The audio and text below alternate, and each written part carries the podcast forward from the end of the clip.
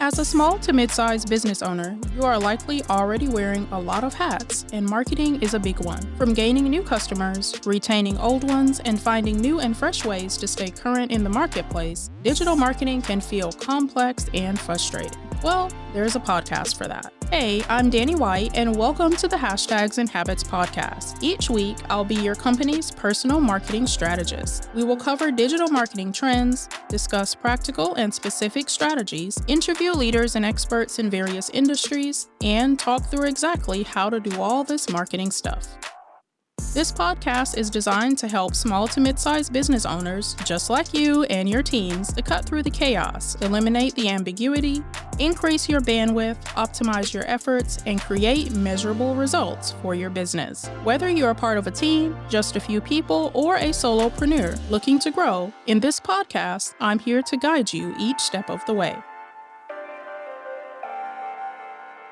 Welcome to the Hashtags and Habits podcast, a weekly podcast designed to make digital marketing simple for small to mid sized businesses. I'm your host, Danni White, and today we are going to be talking about how to craft a marketing strategy that matters for your business and for your customers in 2023 and beyond. For a lot of marketers, especially those of us who run small to mid sized companies, planning for the year might begin with an outlook for the quarter. You might be doing your year in reviews, thinking of new strategies to implement, who will help you get there, and how all of this is going to be paid for. For a marketing strategy to be successful, it is important that it not only works for your business, but that it also targets the right customers. This plan to get your product or service in front of potential clients and turn them into buyers depends on how well you plan, but equally on what you plan. Let's start by asking ourselves a few questions. Number one, what worked last year, and how do we know it was successful? Here's a saying that I heard recently success leaves receipts. You will never know what is working or what has worked until you are able to take a step back and analyze. If you don't like being in the weeds of data and analytics, find someone who loves the numbers and who can give you insights based on what they find. Future success is very often based on learnings from past findings. Number two, what did not work last year and how do we know it failed? One of the big reasons some marketing strategies don't work long term is because we fail to understand what is actually working for our business and for our customers. If Facebook ads have historically worked in the past to generate new business, then perhaps that is something we should have in our arsenal going forward. On the flip side, if they've not worked at all and the data so- shows such, then it's time to try something new. Number three, how are our customers changing and what are they asking for now? The buyers of today are increasingly becoming smarter about what matters to them and what they are willing to do or not do to get what they want. Think about how your customer is evolving and changing in the way they do research, in their buying patterns, and in the way in which they are loyal to certain brands. You might need to do some research of your own to understand your customer, but marketing to a customer that you don't understand can turn into months of wasted energy, time, and money. Number four, what marketing channels gave us the most value for our budget?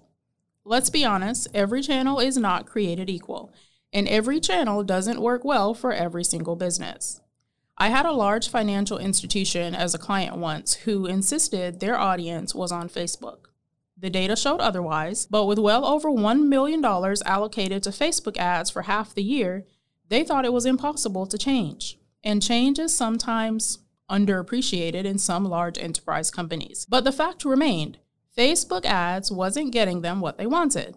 With some prodding, we were able to reallocate those funds to channels that made more sense to their business and returned a higher ROI over time. What are those channels for your business? Dig into the data because the data doesn't lie and find out what channels work best for you. Question number five we want to ask ourselves is how has our product or service changed and is it better? Any product based company knows their products must continue to evolve to meet customer demands and needs.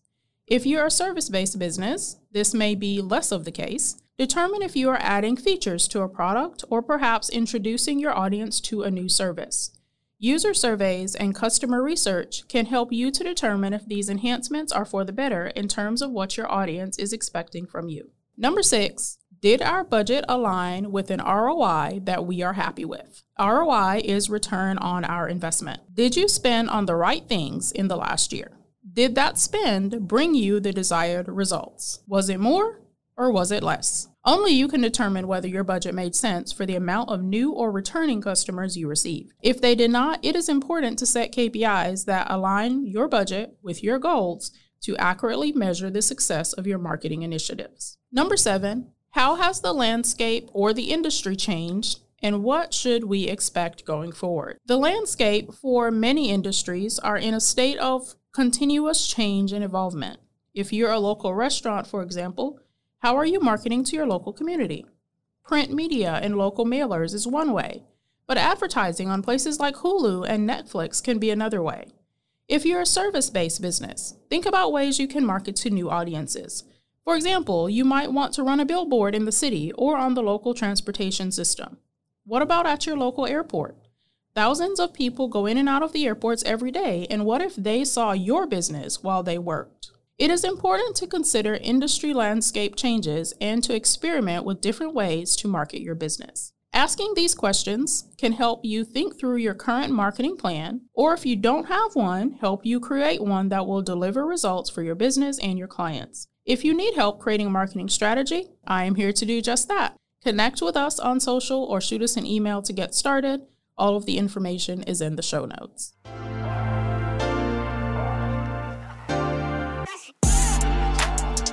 Thanks for listening to this episode of Hashtags and Habits. If you want to learn more about digital marketing strategies specific to your business, let's discuss. You'll find our website and email address, as well as any resources I've noted in this episode, in the show notes. We also want to hear your questions, so DM us on any of the social platforms at hashtags and habits everywhere.